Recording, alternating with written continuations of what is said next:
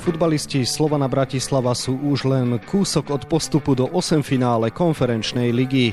Belasi totiž včera zvíťazili nad Pionikom Jerevan 2-1. Tomuto súboju sa budeme venovať v dnešnom podcaste denníka Šport a športovej časti Aktualít Šport.sk. Príjemné počúvanie vám želá Vladimír Pančík. Už sme si zvykli, že európske bitky na tehelnom poli majú dramatický priebeh. Slovanisti prehrávali s arménskym majstrom 0-1, no gólmi v poslednej 10 minútovke dokázali otočiť. Bývalý špeciálny prokurátor odsúdený, bývalý generálny prokurátor aj policajný prezident obžalovaný. Systém našich ľudí sa začal rúcať. Čítajte na Aktuality.sk, aké dôkazy majú v rukách vyšetrovatelia a komu všetkému hrozí dlhoročné väzenie. Slovan teda prehrával 0-1, ale po presných zásahoch Kašiu a Ramiréza získal tri dôležité body.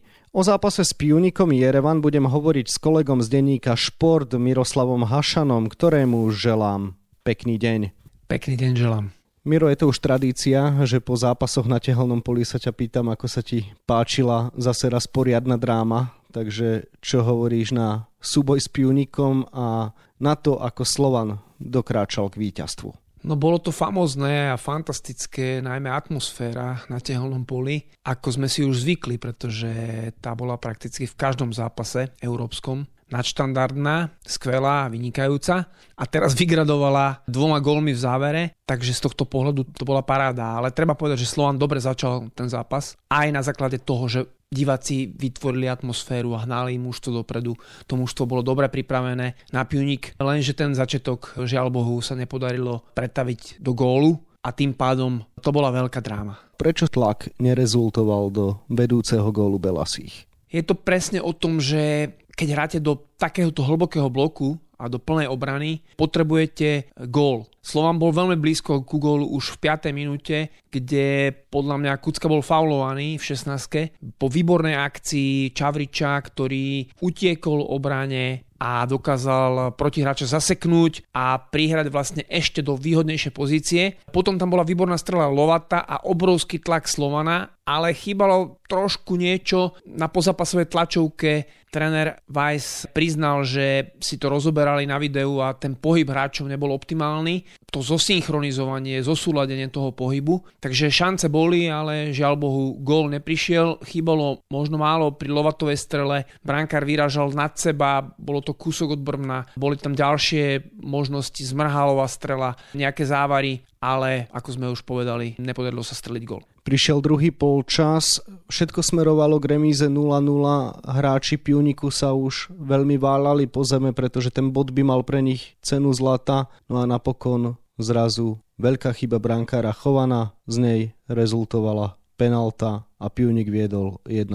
Čo si si vtedy myslel? Všetko sa zdalo byť stratené, pretože penaltu Pionik premenil. Bol to súbeh niekoľkých chýb, pretože ani Abena nedával optimálne malú domov. Hráči zase neboli zosynchronizovaní pohybom. Chovan zbytočne vybiehal vysoko. Predtým takéto situácie, ktoré boli oveľa menej kontaktné, pretože tí hráči boli ďalej, riešil buď odkopom alebo snahou o prenesenie ťažiska, o zmenu ťažiska, teda že to kopol na druhú stranu. Teraz to chcel riešiť konštruktívne, rezultovala z toho penalta, ako si povedal. Zdalo sa byť všetko stratené. Slovan sa snažil, prišli trenerské zmeny, striedania, nová krv na ihrisko. Obrovskú šancu mal Medvedev tesne predtým, ako išiel dole z ihriska. Keď už aj ten zahodil hlavičku z približne 5 metrov, nikým nekrytý, tak vtedy sa zdalo, že Slovan tento zápas prehra všetko naozaj smerovalo k tomu, že to bude veľmi smutný večer na tehelnom poli, ale zrazu sa zo stoperskej pozície zjavil v pokutovom území súpera Guram Kašia a vyrovnal na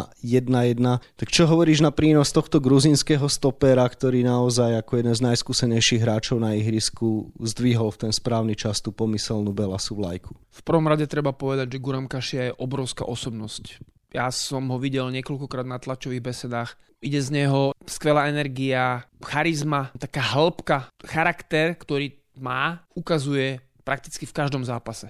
Či to je v defenzívnych činnostiach, alebo to je pri podpore útoku. Nebol to prvý jeho gól, ktorý strelil, veľmi dôležitý. Samozrejme Slovan musel ísť do rizika, musel všetky síly vrhnúť do útoku, to znamená, že aj stopéry už mali povolené, ba sa priam žiadalo, aby išli na výlet, aby sa pokúsili prečísliť supera. No a Kašiovi to fantasticky vyšlo, ale prihrával mu striedajúci hráč Paušek, veľmi dobre mu prihral. Bola to prihrávka taká pod seba, pretože keby ju dával pred bránku, tam bolo plno, tam boli traja, štyria superoví hráči. Táto prihrávka mala oči a Kašia skvele zakončil, ako keby bol rodený zakončovateľ, stredný útočník a pohotovou strelou zabezpečil Slovanu remízu, v tom čase teda remízový stav, no ale hlavne to nakoplo celý štadión, nakoplo to mužstvo a potom sa diali neuveriteľné veci. Máš určite na mysli chybu brankára hosti Jurčenka a gól Erika Ramireza, ďalšieho striedajúceho hráča. Opäť to teda trénerovi Vladimirovi Vajsovi vyšlo so striedaniami, pretože ako si spomenul, striedajúci Paušek prihral na vyrovnávajúci gól a Erik Ramirez, ďalší striedajúci hráč, sietil ten zlomový rozhodujúci. Takže ako si naozaj videl tento moment a ten vklad trénera do toho zápasu? Vklad bol veľký. Tento raz to Vladimírovi Vajsovi staršemu vyšlo, ale nebolo to takisto prvýkrát. Mnohokrát už on ukázal, že vie mať šťastnú ruku, že má dobrý inštinkt, má obrovské skúsenosti, pozná svojich hráčov, vie čo, kedy a na koho by mohlo platiť a ukázalo sa to aj teraz. Na druhej strane bola to trochu karma brankára Piuniku, pretože ten už ja neviem, od 25. minúty. Pri každej peťke zdržiaval, chytal sa za nohu, žiadal si ošetrenie, dokonca vybehol von zo 16, lahol si na zem, nehralo sa niekoľko minút a nakoniec práve on spravil takúto chybu, takže ten osud sa s ním z pohľadu e, arménskeho nepekne zahral, ale celkovo Slovan teraz mal to šťastie, možno proti ktoré Bazileu mu chýbalo, alebo predtým so Žalgirisom doma mal šance, nepremenili ich, bola z toho len remíza a teraz dva góly vo veľmi rýchlom slede, totálna otočka, fantastický zvrat a fantastické víťazstvo. Takýchto zvratov nám Slovan pripravil v tejto sezóne pohárovej Európy už niekoľko môžeme spomenúť zápas na ihrisku Dynama Batumi, môžeme spomenúť duel na trávniku Ferencvárošu a mohli by sme samozrejme pokračovať. Čím to je, že to mužstvo ako by potrebovalo takú drámu aj Guram Kašia pekne povedal v Mixzone, že chceli sme zase raz ukázať show, samozrejme myslel to s nadsázkou, ale jednoducho čím to je, že to mužstvo nájde vždy v rezervoári nové fyzické a psychické sily, keď je na okraji priepasti. To mužstvo si verí, pretože už to niekoľkokrát dokázalo, čiže má sa o čo oprieť, vie, že je to v jeho silách, najmä proti superovi ako je Pionik alebo predtým Mostar, a zase výborné zápasy na ihriskách superov sú trošku z iného súdka, pretože tam to nie je len o dobíjaní superových obrán, hrá sa oveľa otvorenejší futbal a to ofenzívnym hráčom, ako je Vladovajs mladší, alebo Čakvetadze, alebo Čavrič, vyhovuje. No ale každopádne morálnu silu ukázali slovanisti obrovskú, išli na dno, siahli si na dno, ale dokázali sa z neho odraziť a tento zápas strhnúť na svoju stranu. Slovan Bratislava bol po remíze 0-0 so Žalgirisom Vilnius a prehre 0-2 v Jerevane naozaj na pokraji priepasti a všetko smerovalo k tomu, že táto edícia konferenčnej ligy sa pre Belasich skončí veľmi zle. No ale keďže Bazilej doma iba remizoval so Žalgirisom Vilnius 2-2, tak situácia v tabuľke je jasná. Slovan má rovnako ako FC Bazilej 8 bodov na konte a lepšiu bilanciu zo vzájomných zápasov. To znamená, že pokiaľ vyhrá v poslednom zápase, určite vyhrá H skupinu. Tretí Piunik má na konte 6 bodov a štvrtý Žalgiris Vilnius tiež ešte žije, pretože má na konte 5 bodov a hrá doma so Slovanom. Takže čo hovoríš na tú situáciu v skupine a čo hovoríš na to, že Slovan po tých dvoch veľmi slabých zápasoch na úvod konferenčnej ligy má dnes vo svojich rukách bitku o prvú priečku? Z pohľadu Slovana je to taká symbolika. Mnohokrát v tejto pohárovej edícii celej tej pohárovej Európe bol na pokraji vypadnutia, vyradenia, prehry, neúspechu ale väčšinou sa vždy dokázal otriasť, zdvihnúť zo zeme, postaviť sa a vybojovať dôležité body, dôležité víťazstvo, dôležitý výsledok. A to sa mu podarilo vlastne aj v tomto zápase proti Pioniku. Z druhej strany, ten zápas vo Vilniuse bude veľmi ťažký, pretože zase Slovan je v situácii, v ktorej takisto sa už ocitol, či to bolo po víťazstve nad Ferencvárošom vonku, alebo po veľmi dobrom výkone s Olympiakosom takisto vonku, nedokázal to doma dotiahnuť do postupu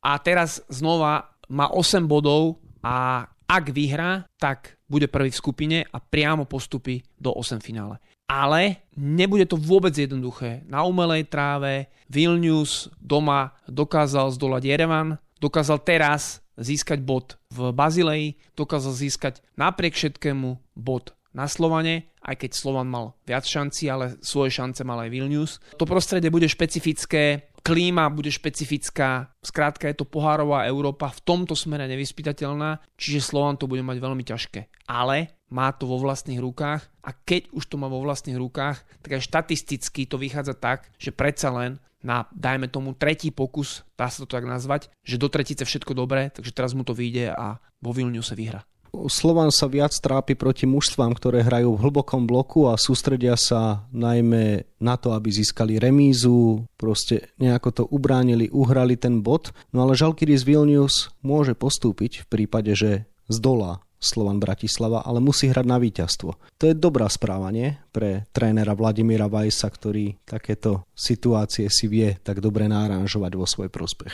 Dobrá správa, z druhej strany, Žalgiris nebude hrať nejako bezhlavo dopredu, útočne, ofenzívne, napadať s vysokým počtom hráčov od začiatku, určite nie. Skôr to bude taká taktická bitka, to by Slovanu mohlo vyhovovať, pretože Slovan má hráčov na to, aby dokázali takéto súboje, ktoré sú vyrovnané, rozhodnúť vo svoj prospech. Nemusí zákonite dobíjať superovú obranu, pretože ak remizuje Pjunik s Bazileom, Slovanu stačí remíza na víťazstvo v skupine, pretože bude mať rovnaký počet bodov ako Bazilej, ale lepšie vzájomné zápasy. Takže Slovan sa nepotrebuje bez hlavo takisto hnať dopredu, do útoku, nemusí vyslovene len dobíjať hradby superové a z tohto pohľadu je to dobre nastavené, všetko hovorí v jeho prospech, ale je to ďalší zápas sezóny alebo ďalší zápas roka, už XT, lenže takto to v pohárovej Európe a pre Slovan v podstate aj v ligovej súťaži chodí, pretože každý sa chce na ňo vyťahnuť a musí neustále dokazovať to, že je to Slovan Bratislava, že dokáže urobiť úspech v každom zápase a teda aj v pohárovej Európe. Suma sumárum, veríš, že to vyjde a že Slovan postúpi z prvého miesta? Verím tomu, dokonca si skúsim typnúť, že Slovan ten zápas vyhrá o gól, ale vyhrá. Tiež by si mal pravdu, toľko kolega z denníka Šport Miro Hašan, ktorému ďakujem za rozhovor a želám ešte pekný deň. Pekný deň. Výkonu Slovana Bratislava s Pionikom Jerevan sa viac venujeme na webe Športdeska a takisto v denníku Šport, v ktorého dnešnom vydaní nájdete aj tieto témy. Futbalista FC Kodaň Denis Vavro neodohral pre zranenie posledné dva zápasy svojho týmu v Lige majstrov, no v prvých troch nastúpil. Zahrať si v tejto súťaži bol od malička môj sen, odkedy som ju ako malý sledoval, túžil som len po nej, povedal. Z futbalistu do počtu je dnes v Taliansku vďaka bulldogej povahe opora a kapitán veľkoklubu. Aj to povedal v rubrike Priama reč na Margo Milana Škriniara bývalý reprezentant Martin Petráš, ktorý takisto vysvetlil prínos trénera Adriana Gulu na vývoji stopéra Interu Miláno kontinentálnej hokejovej lige strážil bránku Slovana, dnes by mal byť jeho súper. Ak Jaroslav Janus nastúpi v Bratislave v drese Košíc, zaznamená vôbec svoj prvý štart v Extralige. No a vynasnaží sa novému mužstvu pomôcť prerušiť negatívnu sériu v hlavnom meste. Na 28 stranách je toho samozrejme oveľa viac. Scenár dnešného podcastu sme naplnili a zostáva nám sa už iba rozlúčiť. Ešte pekný deň vám od mikrofónu želá Vladimír Pančík.